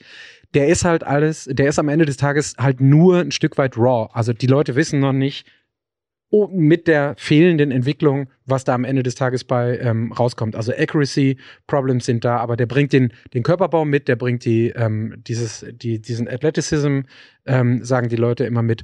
Und deswegen glaube ich, dass das ein sehr gutes Puzzle-Piece sein kann, weil ich nämlich glaube auch, dass in Las Vegas am Ende des Tages die Leute wissen, was sie mit Jimmy G haben, im Positiven. Also nicht umsonst. Ich, der war ja auch kurz im Gespräch bei den, bei den Jets. Ich hätte ihn auch sofort genommen, wenn der garantiert fünfzehn Spiele, sechzehn Spiele, vielleicht auch vierzehn Spiele die Saison gemacht hatte. Aber ich glaube, darauf kann man sich bei äh, Jimmy G halt nicht verlassen. Und dann ist mit, Levi, mit Will Levis jemand da, der, wie gesagt, eine halbe, dreiviertel Saison sitzen konnte, sich das Ganze ein bisschen angucken konnte und eine größere Readiness mitbringt. Deswegen bin ich für Las Vegas mit dem originären Siebener-Pick auf Will Levis gegangen. Ja. Geil, jetzt haben wir nur eine Minute. Was machen wir denn jetzt? Jetzt haben wir eine Minute. Flo, Flo. War das nicht, war das Will Levis, weil du eben das Körperliche angesprochen hast, was ihm negativ ausgelegt wurde, wie er sich, wie seine Verwandlung körperlich gewesen ist? Äh, bitte, hell mich auf. Ich, ich habe irgendwo, ich meine, das war Will Levis, ich habe irgendwo die das Diskussion ist doch so ein, so ein Pumper, gelesen. Ne? Hä? So ein ganz extremer Pumper ist er doch, ne? Genau. Das, das kommt das, wahrscheinlich das, auch davon, dass das sah, wo sah er vorher nicht aus. Und jetzt sieht er auf einmal so aus und das hat man ihm, also ich habe mehrere Artikel gelesen, wo, wo das stehen die Leute in der N F L nicht so drauf, weil er, weil es so ein bisschen so jemand so wirkt. Hat er so eine Goretzka-Body-Transforming-Sache gemacht oder was? Hm. Ja. Also er ist, er ist vom Typus her, finde ich, der, der mich am meisten erinnert, ist Carson Wentz. Ähm, hm. Und ähm, der hat eben zwanzig einundzwanzig ein wirklich gutes Jahr gespielt, zwanzig zweiundzwanzig hat er dann in einer neuen Offense äh, nicht mehr so gut ausgesehen in Kentucky, von daher, ich tue mich so ein bisschen schwer damit, dass, also ich finde find Will Levis eben weit weg von den ersten dreien und ich bin dann, ich finde ihn dichter an Hendon Hooker, das ist dann der Q B Nummer fünf mhm. und ich, ich glaube, dass, also den hohen Pick für Las Vegas abzugeben zu einem Spieler, der für mich kein Round-One-Talent mehr eigentlich ein ordinäres ist, äh, tue ich, tue ich mich eben sehr, sehr schwer. Also ich glaube, dann nimmt man sich lieber später Hendon Hooker äh, und, und baut den weiter auf, als so früh so viel Draft-Kapital auszugeben in einem Spieler, der nicht ready ist, wo man sich nicht sicher ist, der nicht wirklich sich richtig gut anfühlt. Für mich, für mich ist das extrem teuer dafür. Dafür lieber wirklich so ein, so ein, so ein Blue-Chip-Talent, wo du weißt, ähm, ob so ein Devin Witherspoon, ein Christian Gonzalez, also eher so Best Player äh, oder, oder was auch immer ist. Ja, die Raiders brauchen in der Defense auf allen möglichen, also die brauchen Cornerback, die brauchen Edge, die brauchen Defensive Tackle, ähm, die brauchen eigentlich überall Support. Und gerade mhm. das, das, das, das Defensive Backfield ist so schlecht, dass ich sage, nimm dir den besten Spieler, den du kriegen kannst für diese Position. Und ich glaube, das spricht für mich so unfassbar gegen Will Levis, wo ich sagen muss, ähm, ich glaube, dass ein, dass ein Cornerback für die perfekt ist. Also das bringt dieses Team am meisten nach vorne. Also von wegen Readiness, frag mal Remo, was sein Team vor ein paar Jahren gemacht hat mit jemandem, der Trey Lance heißt. Ja, du findest immer Argumente in der Vergangenheit, die, die, die, die da in, in eine Richtung gehen. Das, das ist ja ohne Frage. Nee, es hat nicht funktioniert. Ich, ich, bin, ich argumentiere gerade ja. in deine Richtung, weil Trey Lance ist ja. Prospect und bleibt auch, so wie ja. es aussieht, jetzt gerade ja. ein Prospect. So, ähm, Pick Nummer acht ist es. Yes. Sebastian, du darfst. Atlanta. Für Atlanta, genau. Genau. Und Atlanta ist ja auch so ein Team, das hat auch, äh, denke ich, mehr als genug Needs. Ähm, da sind wir uns äh, einig, auf jeden Fall Daniel und ich sind uns da einig, ähm, dass sie äh, gerade in Sachen Passverteidigung äh, durchaus was nachzulegen haben. Die waren, glaube ich, einunddreißigste in, in Sachen Picks oder sowas letztes Jahr. Also wirklich ganz, ganz, ganz weit unten dabei. Und deswegen Christian Gonzalez von Oregon ähm, ist hier derjenige, der ähm, diese Lücke auf jeden Fall füllen soll. Ja, kann ich, kann ich nur zustimmen. Also man muss ehrlicherweise sagen, die Falcons hätte ich eigentlich in einem Quarterback-Game erwartet. In dem sind sie scheinbar nicht drin. Also sind mit Taylor mhm. Heinicke und mit Desmond Ridder erstmal zufrieden. Das mhm. akzeptieren wir so. Mhm. Und dann muss man sagen, sie sind, glaube ich, in, im Edge-Rush erstmal seit den letzten zehn Jahren das schlechteste Team, was am wenigsten Sacks generiert hat. Ähm, das, das spricht eigentlich dafür, hey, ihr müsst jetzt einen Edge-Rusher nehmen. Und ich finde äh, Lucas Van Ness dann total logisch, Patrick.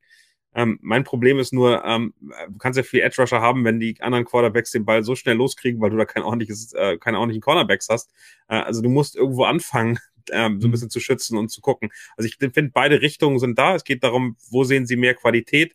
Und am Ende kann es genauso die Edge, genauso wie der, wie der, wie das Defensive Backfield sein, was dann kommt. Ich finde Gonzalez noch einen Nummer, Nummer größeren Impact-Player. Um, und da irgendwie jemanden zu haben, der ein Ballhawk ist, der der auch mal Bälle wieder zurückbringt, kann eben auch helfen und wirklich dann Lockdown-mäßig um, dann da reingehen kann und um, einfach dem dem dem Pass-Rush Zeit geben kann. Und da gibt es ja noch ein paar Free Agents. Also um, wahrscheinlich das komplexeste Team, die Atlanta Falcons, zu sagen, wo gehen sie jetzt hin, weil auch da mehrere Optionen da sind, äh, auch Optionen da sind an Spielern, die da sind, das darf man auch nicht vergessen. Also ich kann mir auch gut vorstellen, dass die in der Free Agency nochmal einen der Edge-Rusher, die es jetzt noch auf dem Markt sind, Jadeveon Clowney, Floyd, Frank Clark, dass die dem nochmal Geld bezahlen, damit sie eben vorne erstmal äh, Erfahrung haben und hinten ähm, das Defensive Backfield st- stabilisieren. Das war so der Gedanke, den wir hatten.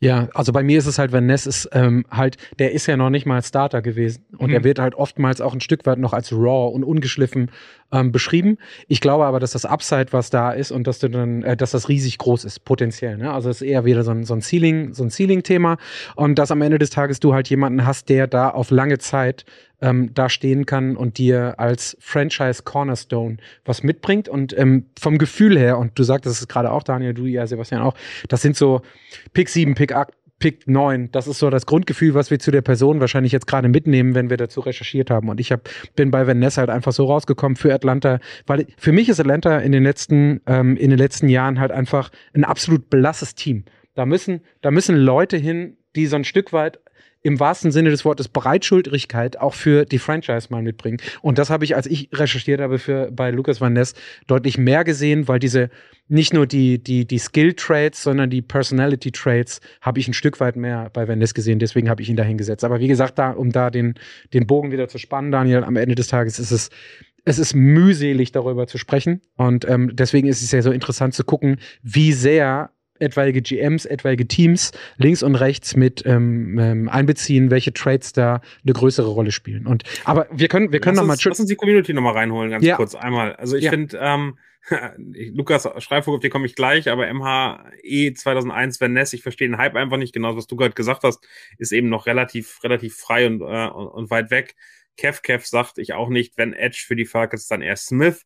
Um, also von daher sieht man da schon also sehr unterschiedliche Richtungen. Man sieht das auch in den Mock-Drafts. Da muss man auch ganz klar sagen, ich glaube, aktuell hat keiner wirklich ein richtig gutes Gefühl, wo die Falcons hingehen, weil da einfach alles passieren kann. Das ist ein Team, was extrem wenig sich in die Karten schauen lässt aktuell. Uh, von daher sind wir da so ein bisschen, uh, bisschen auch im Rätseln. Aber ich glaube, wenn man sagt Defensive Backfield oder Edge, sieht man schon ganz gut aus. Also ich finde ich finde es super diplomatisch von dir, dass du sagst, sie lassen sich nicht in die Karten schauen. Vielleicht haben sie aber auch gar keine Ahnung und fahren halt einfach irgendwie mit Segeln gesetzt äh, wie Fähnchen im Wind durch die Gegend. Also so fühlt es sich eher für mich. Na, ähm, ich finde ich finde aber die haben, also wenn man sich wenn man sich Calais Campbell und die anderen Signings anguckt, sieht man schon eine Klarheit. Die wollen ein unangenehmes Team in der Defense sein. Die wollen ein Team sein, was was sich nicht gut anfühlt, auf das du keinen Bock hast, wo du keine Lust hast zu spielen. Das ist ein bisschen die Richtung, die sie gehen. Vielleicht Jacksonville Jaguars vor, vor ein paar Jahren, Saxonville, ähm, so ein bisschen Kutsche erinnert sich wahrscheinlich. Ähm, und ähm, ich glaube, da, da geht schon so ein bisschen hin, einfach unangenehm zu sein. Und äh, und ähm, da kann es eben wirklich helfen, im Backfield dann auch nochmal den, den vorne Zeit zu geben, weil die alle nicht mehr ganz so jung sind. Also das ist ein bisschen die Idee und das Gefühl, was man da haben kann. Aber ähm, da bin ich sehr gespannt. Also dieser achte Pick äh, von den Falcons, da freue ich mich sehr drauf, in zwei, zweieinhalb Wochen zu sehen, wer dann am Ende bei denen rauskommt. Ist, ähm, ist super. Ähm, also die Kneecaps off-biten können sie ja nicht mehr. Das hat schon ein anderes Team irgendwie geclaimt mhm. vor zwei oder drei Jahren. Deswegen mal gucken, was da übrig bleibt. Ähm, auf jeden Fall eine sehr, sehr schöne Vorstellung. Pick Nummer neun sind wir schon drin. Ähm, die Bears. Und ähm, ich glaube, der mit einzige Pick, den wir alle drei aligned haben, ist das so? Müsste ja, ne? Der einzige sein, ja. Ja, ne? Ich glaube auch. Paris, Paris Johnson. Möchte, wer, möchte, wer möchte anfangen mit ähm, Paris Johnson, den wir an Nummer neun alle unisono äh, den Chicago Bears wünschen? Ich glaube, ähm, Chicago hat natürlich auch mehr als genug Needs, aber wenn du an neun runtergehst, äh, baust du halt auf jeden Fall auf deinen Quarterback. Das sagt, sagt es ja ganz eindeutig aus. Und ähm, wir wissen alle, äh, dass der Blindside Protector, der, der Left Tackle, eben eine absolut entscheidende Position ist. Und wir müssen uns, glaube ich, nicht darüber unterhalten, dass, dass, ähm, dass Justin Fields die Protektion auf jeden Fall braucht. Und äh, mit Paris Johnson Junior, da hast du halt, der ist für mich nicht so wie Skoronski, der ist für mich wirklich so, so ein klassischer N F L-Level-Tackle. Vielleicht fängt er erstmal auf der rechten Seite an, das mag alles sein, aber das ist auf jeden Fall einer, ähm, der auch problemlos dann irgendwann auf links rüber wechseln kann und der dir da auch auf jeden Fall die Seite auf Jahre hinweg zumachen kann. Ich weiß nicht, haben die, glaube ich, sogar, haben die bei Ohio State sogar zusammengespielt auch? Müssten sie eigentlich. Oh, frag mich nicht, Daniel, weißt du das? Ich denke ja. Ich meine ja, auch, ne? Okay. Ich meine, Paris Johnson war ja, glaube ich, äh, Senior, also dementsprechend würde das ja hinkommen. Und, äh, also bei mir ist, bei mir ist es bei, bei Paris war, Johnson. War, also Paris Johnson war Junior, ähm, mhm. drei Jahre, drei Jahre nur gespielt, aber ich glaube, sie haben noch ein Jahr zusammengespielt. Mhm. Okay, also bei mir ist Paris Johnson halt, also was, was bei mir hervorgestochen ist, ist diese N F L-Readiness, das, was ja. du gerade auch im Nebensatz sagtest, ne? Also Plug-in and Play und ähm, dass du eben keinen, also Redshirt ist jetzt auch übertrieben, aber dass du keinen Gewöhnung, dass alle Leute ihm kein Gewöhnungsjahr attestieren in der N F L, was ja gut und gerne auf der Position mal sein kann, ähm, sondern dass du den nimmst und äh, halt einfach mit den Sachen, die er mitbringt, komplett direkt da reinstellen kannst und dass er funktioniert. Und deswegen war für mich auch, passte das für mich ganz gut da rein. Ja, und ich finde, er ist eben, ähm, und das ist gar nicht so oft der Fall, finde ich, ähm, er ist ein Offensive Tackle, der eben fürs Run-Game auch ganz gut sein kann. Und ich glaube, das trifft eben dann mit Justin Fields und, und, ähm, die Relevanz, die das bei den Chicago Bears haben wird, damit das Spiel funktioniert, eben total zu. Also ich glaube, er passt sehr, sehr gut zu diesen Zone-Based-Themen, die du da, da hast. Und ähm, der kann mit relativ wenig Anpassungen ähm, dann, glaube ich, auch in einem guten Frühjahr äh, und Sommer-Trainingslagern ähm, kann der dahin gebracht werden, dass er wirklich ready ist und funktioniert. Man könnte da jetzt auch Peter Skoronski nehmen können. Den sehe ich aber einfach vom Scheme her und von dem, ähm, wie, wie vorhin schon gesagt, also für mich wäre das eben dann das die Problematik, dass ich glaube, dass der eher Richtung Guard rutschen würde und gar nicht diese Funktion und diese, diese Rolle einnimmt in dem Spiel der Chicago Bears. Also am Ende glaube ich, dass Paris Johnson einfach unfassbar gut in diese, in diese Offense passt und äh, da wirklich eine, eine große Rolle einnehmen kann und das über Jahre hinweg. Und Wie, wie Sebastian schon gesagt hat, wenn man an Justin Fields glaubt, dann muss man ihn schützen und dann muss man ihm die Möglichkeit geben, sein Spiel auch zu machen und dafür ist Paris Johnson hundertprozentig der richtige Spieler. Ja, get the quarterback, protect the quarterback und dann bist du mit Johnson dabei, definitiv. Ja. Auf jeden Fall. Genau. Deswegen ist er, ne, der, der Left Tackle äh, erfahrungsgemäß auch einer der, der teuersten Spieler im Roster. Ja, wenn er performt, ja. auf jeden Fall zurecht. Fixi äh, gibt uns da auch, äh, gibt uns auch einen Daumen nach oben. Also, ah, der, hat Fixi uns der, dafür? Ja, ja, ja, ja. Der, Flo, halte ich fest, wir sprechen den Namen jetzt nochmal so oft aus, dass du äh, definitiv, äh, also wenn ich schon nicht über, du weißt schon wen, mhm. reden darf, dann habe ich mir halt jetzt einfach einen anderen Namen an. Irgendwas muss ich mich ja festhalten. So, dann kommen wir zu unserem finalen Pick, Pick Nummer zehn. Daniel, fang doch mal an, weil du den Namen von einem anderen Also Herr Skoronski, den hatten wir jetzt schon mehrere Mal erwähnt, den habt ihr beide nämlich mitgebracht für die Eagles an äh, Position zehn. Am Ende haben die Eagles äh, ihren Quarterback gefunden. Ähm, die Eagles brauchen in der O-Line aber, aber Support. Für Glück ist ähm, zumindest der Center wieder zurückgekommen. Auch das wäre eine Baustelle gewesen, die ganz interessant geworden, geworden wäre. Von daher bin ich bei Peter Skoronski eben wirklich, das ist prinzipiell der beste Offensive-Spieler, den wir im Draft haben. Ich glaube, bei den Eagles kann er Ähm, getestet werden, da wäre es auch kein kein ganz ganz große Tragik, wenn er auf Guard wechseln würde. Ähm, am Ende unterstützt er da langfristig ähm, eine Offensive, die die sich jetzt wieder finden muss, die wir aufbauen muss, die gucken muss, wie sie wieder funktionieren kann. Und ich glaube, das ähm, ist für mich ähm, der erste Schritt, wo ich sage, das macht jetzt Sinn und fühlt sich richtig an, ihn äh, an zehn zu holen. Vorher hätte ich hätte ich Bauchschmerzen gehabt. Sehe ich auch so. Und ähm wie gesagt, gerade die, die Eagles äh, haben ja jetzt auch schon seit einigen Jahren eine wirklich, wirklich starke Offensive Line. Und ähm, bevor es dann eben irgendwann so weit kommen sollte, dass es dann aus, aus der Stärke vielleicht doch irgendwann mal eine Schwäche werden sollte, wenn Kelsey aufhört und so weiter und so fort, ähm, investieren sie da jetzt mit Skoronski halt. Und es ist genauso, ich sehe ihn auch, dass er, dass er nach innen kicken wird auf Guard und äh, da dann an, an der Seite von Layden Johnson oder wie auch immer ähm, auf jeden Fall gut arbeiten kann. Zur Not, ich glaube, Andre Dillard, den, den äh, Left Tackle, den haben sie ja verloren, wenn ich mich jetzt nicht ganz stark täusche, in der Free Agency. Das war ja aber auch nur Backup eigentlich. Zur Not hast du Skoronski dann eben da und kannst du dann eventuell auch, ähm, sollte der Need oder ne, aus irgendeinem Grund dann da sein, da dann auch nochmal ähm, testen.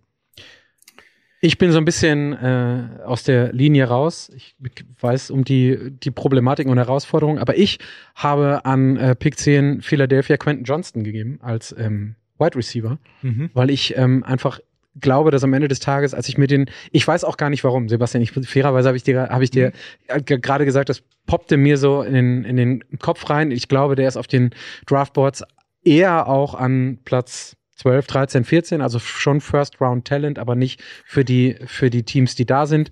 Ich glaube halt einfach, dass er eine super Ergänzung noch wäre, um diese Offense einfach im Punkte produzieren noch effektiver zu machen und noch gefährlicher zu machen. Deswegen bin ich da so ein bisschen äh, aus der Reihe getanzt und habe äh, an Platz zehn ich, den ersten Wide Receiver weggepackt. Also es gibt, es gibt immer, um dann mal eine Quelle zu nehmen, die nicht wir sind, es gibt ähm, The Beast von äh, Dan Brugler bei The Athletic, ähm, glaube ich, einen der besten Draft Guides, die man, die man so haben kann, ähm, kriegt man nur, wenn man Abonnent ist. Ähm, ich, ich gratuliere dir, ähm, ähm, Patrick, du hast den gerade auf seinem Board, den Wide Receiver Nummer fünf, den er nicht in der ersten Runde sieht, äh, in die Top zehn gepickt. Ähm, das ist, glaube ich, unrealistisch. Nennt man das Reach? Nennt man das was? Nennt man das was? Reach. Ja, unter Umständen, unter Umständen Reach. Ich habe noch zwei Minuten zwanzig Zeit, um mich noch weiter zu roasten. Ja. Also, ähm, ähm, ich sehe es ja auch gerade nochmal. Ähm, also wenn du, ja? Machst du gerne. Achso, also ich könnte mir bei den Eagles auch sehr gut vorstellen, dass sie das machen, was sie immer machen, den Draftpick wegtraden an irgendein Team, was ja. äh, irgendwen anders sieht, den, den sie ganz dringend haben wollen und dadurch dann noch mehr Picks einsammeln und das Team in der Breite noch weiter verstärken. Das würde mich bei den Eagles also ich glaub, definitiv nicht Ich glaube, die Eagles hoffen sehr darauf, dass äh, wenn einer der beiden ganz starken Cornerbacks, Gonzalez und Witherspoon, fallen oder dass äh, einer der Edge-Rusher, die wir jetzt schon fast alle hatten, also wir haben alle sehr vernünftig gepickt, wir haben keinen vierten Quarterback in die Top Ten, das sind fast alle, also ich nur, ähm, fällt mir gerade auf, ihr habt das ja beide gemacht, äh, mhm. da reingepickt, von daher, also ein Tyree nee. Wilson oder einen, einen vierten Quarterback habt ihr, glaube ich, schon in die Top Ten. Patrick beide nicht. Nee. Patrick hat nur drei. Ah, nee. okay. Nee. Ich habe vier. Ah, ah, sorry. Dann, äh, mhm. aber sehr für mich ist es so, so, ein, so ein Gefühl und so ein Grund, ähm, dass ich glaube, dass die erhoffen, dass, ähm, dass ein Run vielleicht sogar auf Wide Receiver passiert, ähm, damit dann eben welche Spieler, die sie wirklich brauchen, also Edge, Cornerback, äh, fallen. Das wäre, glaube ich, für die Eagles interessanter, als, als einen Wide Receiver zu holen, wo sie ja wirklich gut, aus meiner Sicht gut besetzt sind. Ja. Wie seht ihr das äh, oft gehandelt bei den Eagles? Zumindest habe ich jetzt auch ein paar Mal gesehen, äh, dass sie ja ungewöhnlich sich entscheiden und Bijan Robinson nehmen. Wird Jerry Jones böse. Ja, hatten wir gerade auch in den Kommentaren. Einfach nochmal das Laufspiel, nochmal bam, sie haben Sanders verloren. Ja, noch einen zweiten Playmaker dahin zu setzen, ist, glaube ich, und Bijan Robinson ist ja nochmal eine ganz andere Nummer als äh, Miles Sanders. Eben. Aber ich glaube, kann ich mir sehr, sehr gut vorstellen, aber nicht an nicht an zehn. Eben. Ich glaube, dann würden die den Move machen, nach hinten zu traden, so auf, keine Ahnung, siebzehn, achtzehn, neunzehn oder so, noch einen Draft-Pick mitzunehmen, der der irgendwie interessant ist und dann ihn zu nehmen. Ich glaube, nicht an zehn, das kann ich mir nicht vorstellen. Das ich glaube so. einfach, diese die Geschichte und das Narrativ von frühen Running-Back-Picks ist einfach komplett auserzählt. Ich glaube, das Risiko dabei ist so groß, mit all den Plug-and-Play-Running-Backs, der Cousin von der Mutter, der Oma aus dem Hinterhof, der dann mal irgendwo reingesetzt wurde. Dessen Vater, ja. früher einmal Fußballtrainer war. Ja, so, so ungefähr. Und dessen, dessen verschwägerter Sohn hat ja. dann irgendwann nochmal irgendwie siebenhundert Yards als Running-Back gemacht. Und ich glaube, ich, dass das einfach, das Thema ist leider zumindest jetzt, was es angeht, durch, weil du hast halt auch einfach am Ende des Tages nicht so viele Argumente dafür. Also ein Derek Henry, Freak of fucking Nature, die letzten drei Jahre, ähm, aber ansonsten hast du nicht wirklich viele ähm, Argumente, dass das Running Back auf der Position, und der ist bei vielen Draft Guides, ist der relativ hoch gelistet. Aber ich glaube, dass du diese, diese Plug-and-Play-Klamotte einfach gegen frühes Running Back Draften in den letzten Jahren gesprochen hat. Und das zieht sich dieses Jahr auch wieder durch. Nicht an, nicht an zehn, nicht an fünfzehn, sondern vielleicht Ähm, late, late, late First Round, fertig. Aber, aber, aber lass uns doch nochmal einen Edge nehmen, der vielleicht relevant wäre. Wenn Lucas Van Ness, wie bei dir schon weg ist, Nolan Smith äh, wäre mhm. für mich mhm. jemand, den ich mir da auch gut vorstellen könnte, der, der den Eagles in den Schoß fallen könnte, den ich auch völlig in Ordnung fänd, fände. Also das wäre ein Spieler, ja. wo ich sage,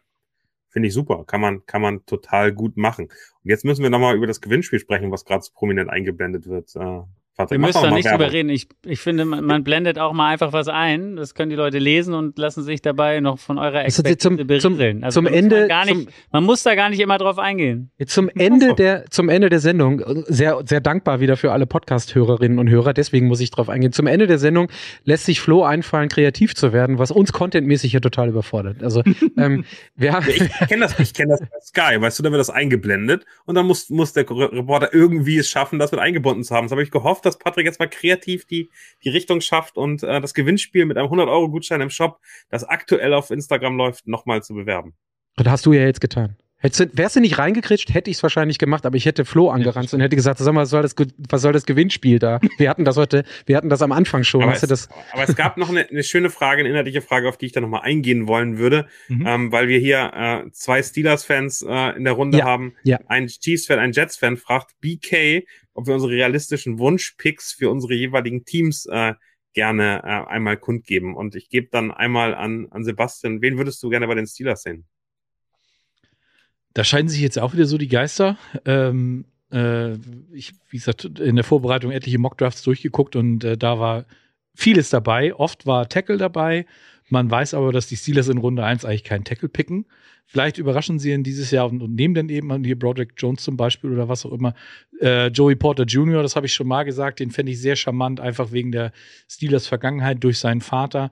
Oder eventuell auch, falls, falls ein Edge Rusher fallen sollte, ähm, so einer wie Nolan Smith oder was auch immer, äh, den würde ich auch gerne sehen. Oder, falls es äh, sich ergibt, tradest du vielleicht auch noch mal ein paar Picks zurück. Dann wäre so ein Brian Branch zum Beispiel von, von Alabama, den fände ich auch ganz, ganz charmant. Der würde aber eventuell auch noch mit Pick zweiunddreißig funktionieren. Eventuell. Um kurz zwei Sätze zu den Jets zu sagen, ich bin da noch nicht tief genug drin. Also es gibt für mich zwei Sachen, Linebacker oder Offensive Line. Und Ich bin, ich bin sehr, ich bin sehr unentschieden gerade. Also eigentlich will ich keinen O-Liner haben, weil perspektiv die Leute, die wiederkommen, die O-Line war ja sehr banked up dieses Jahr mit Mekhi Becton, den du als kleines Puzzlestück, aber nicht als Blue-Chipper da irgendwie einbauen darfst und betrachten darfst, selbst wenn er jetzt wieder gesund ist, weil das halt einfach noch nicht bewiesen hat. Könnte es sein, dass in der O-Line da extrem viel Lücke wieder so ist und das Ganze genauso desaströs aussieht, wenn du nicht aussieht, wenn du nicht jemanden nimmst im Draft wie letztes Jahr. Auf der anderen Seite ähm, mit den Abgängen, die defensive da sind, bin ich eher in der Defensive, um die starke Defensive, die wir auch letztes Jahr hatten, die die Jets letztes Jahr hatten, noch ein Stück weit zu halten. Aber ich bin da noch nicht, ich bin noch nicht tief genug drin, um da eine Entscheidung gefunden zu haben. Die Jets picken an dreizehn und an danach zweiundvierzig, meine ich. Und ähm, ich bin mir nicht ganz sicher. Ja. Also ich bin mir ziemlich sicher, dass alles, was du am Anfang gesagt hast, ich genau andersrum sehe. Ich sehe die Jets definitiv im Offensive-Tackle-Raum und das ist der einzige Positionsgruppe, wo sie nicht Playoff- oder Super Bowl-Kaliber haben, weil die Verletzungen, und das sagst du mir immer, äh, Patrick, Äh, auch die äh, Injury ist ist ein Trade und ist am Ende etwas, was da ist. Durability und, ähm, ist das Skill. Da haben, so. sie, da haben sie am Ende, da haben sie am Ende ein riesiges Problem. Von daher bin ich mir ziemlich sicher, dass die einen versuchen, einen, äh, für die O-Line äh, Verstärkung zu holen. Broderick also, Jones ist mal so ein Name. Es, fe- es so fehlt ja, ja, es fehlt ja auch noch überhaupt ein Center. Also der, der, der da noch frei wäre. McGovern ist nicht, ist nicht, McGovern ist nicht re-signed, den ich gerne gehabt hätte. Und ähm, wenn die Leute gesund wären, Konjunktiv, dann wäre das eine O-Line, die mindestens durchschnittlich ist und das würde mir genügen für diesen Jets-Roster. Roster, so, Roster. Ähm und äh, dann bin ich eher in der Defensive, weil da nämlich auch entsprechend die Abgänge waren und wir einen gewissen Quinn Williams auch noch nicht verlängert haben. Wer weiß, äh, wie sich das angehen lässt oder ausgehen lässt. Ähm, über allem wabert diese den Namen, den man nicht aussprechen darf. Aber sein Bruder hat es verlängert, ne? Ja, Quincy Williams. Super, super, super. achtzehn Millionen, drei Jahre oder so. Ja, ja, genau, genau, genau. Flo, wie siehst du das denn? Wen möchtest du bei den Steelers? Nee, Daniel, Daniel, ach so, Entschuldigung, ja. Du solltest. Dann, äh, dann Daniel noch zu den Chiefs, da wurde ja auch nachgefragt. Ja, ich habe gerade nur gelesen gehabt, dass, äh, ähm, dass Lukas Schreifo gesagt, Bijan zu den Chiefs neben Pacheco völlig, also möchte ich nicht, äh, der gehört nicht zu den Chiefs, das ist überhaupt nicht das Spiel, was sie spielen wollen. Ich äh, würde mir wünschen, dass ein wirklich starker Edge-Rusher äh, kommen würde, wahrscheinlich muss man davor ein bisschen nach vorne traden, aber ähm, ein Name, den ich spannend finde, von all dem, was er, was ich mit dem Spieler bisher weiß, ist Felix Anudike Uzoma, kommt aus Kansas City, war auf ähm, der äh, Kansas State University den Wildcats und wäre ein Spieler, den ich unglaublich gerne im Roster hätte und ich glaube, der wirklich so eine so eine Identifikationsfigur auch nochmal sein kann und äh, den ähm, zu kombinieren mit George Kalafdis und ähm, Omeniu jetzt ähm, wäre, glaube ich, ein starker starker Edge, ähm, der den so bei den Chiefs noch nicht gegeben hat. Also da bin ich wirklich sehr gespannt, äh, wie sich das entwickeln könnte. Ansonsten Wide Receiver wäre die Alternative. Ähm, Und da gibt's ein paar Namen, die ganz spannend sind, aber ähm, mal gucken, was möglich ist. Auch da, glaube ich, so ein bisschen, was ist denn bei Anfang zwanzig noch verfügbar und wie viel kann man nach vorne traden, ist ein bisschen die Geschichte aktuell. Aber sie sind doch im Prinzip auch ein Prime-Kandidat, um irgendwie noch ein paar Picks nach hinten zu gehen oder so, ne? Also, nee, dass dann keine, noch keine Chance. Werden sie nicht machen. Nicht? Aus dem einfachen Grund, nee, kann ich doch erklären, der, der, der Draft findet in Kansas City statt. Ja, die werden definitiv Sinn. dafür sorgen, dass sie in der ersten Runde am ersten Tag, das hat äh, Clark Hunt sogar schon, also der Owner, hm. äh, gesagt, sie werden auf gar keinen Fall aus der ersten Runde weggehen. Dieser Draft-Pick äh, in der ersten Runde ist äh, so sicher wie das Amen in der Kirche. Okay, gutes Argument. Seitdem mal ist, ja, ist vor allen Dingen auch ein qualitatives Argument. Ne? Ja. Findet bei uns in der Stadt statt. Egal, ob wir jemanden haben wollen oder nicht, wir picken ihn auf jeden Fall in der ersten Runde. das ist, das ist. Kann man, gut, kann man als, äh, als zweiunddreißig picken da Ein- wahrscheinlich auch einfach mal so machen. einunddreißig. einunddreißig. Ja, ja, ja. Miami darf ja nicht mitspielen. Ist richtig. Ja, das stimmt. Die dürfen. Äh, als letzter in der ersten Runde. So, jetzt haben wir es, jetzt haben wir es alles richtig. Ähm, liebe Leute, ich glaube, das war's. Ich äh, hoffe, ihr hattet ein bisschen Spaß mit uns beim Picken der Top Ten. Ich gucke noch mal einmal in die YouTube-Kommentare, aber ähm, das Letzte, was da stand, war das von Schreivogel mit Bijan zu den Chiefs. Das hat Daniel gerade kategorisch abgelehnt, genauso wie den Erst-Round-Pick, First-Round-Pick, der in, in Kansas City auf jeden Fall gezogen wird. Guckt euch das Gewinnspiel an, nehmt daran teil, hundert Euro ist nicht wenig, auch bei uns im Shop. Dann könnt ihr so schöne Pullover tragen wie Sebastian und ich, unisono, in äh, ähm, Brother, Brotherhood-like ähm, Und die haben dann noch auf dieses schöne Ärmelpatch, was, was bei uns nicht dabei ist. Ernsthaft? Ja, weil wir, wir haben ja die München Edition und bei den normalen Hoodies, da ist der, der Footballerei Ärmelpatch. Macht, macht Sinn, dass die München Edition weniger drauf hat, aber ja, ja gut, okay. Vielleicht, vielleicht, es da schneller gehen. Vielleicht sollten wir uns bei irgendjemandem, der hier in, in, in Verantwortung steht, nochmal beschweren. Aber de, Daniel guckt schon wieder so genervt, dass es nicht um Football geht und wir endlich Tschüss sagen sollen. Ähm, das machen wir jetzt auch einfach. Ähm, Danke Daniel, der auch in Hamburg sitzt, aber remote dabei ist. Danke Sebastian. Ja. Ähm, danke an den Reglern, weniger am Mikro heute Flo. Danke euch ähm, auf YouTube und für die ähm, Kommentare und die Diskussion während der Show und allen anderen, die das hinterher hier hören, auf ihren Ohren. Viel Spaß dabei und wir hören und sehen uns nächste Woche an gewohnter alter Stelle. Danke euch vielmals. Tschüss. Tschüss. Das war's für heute.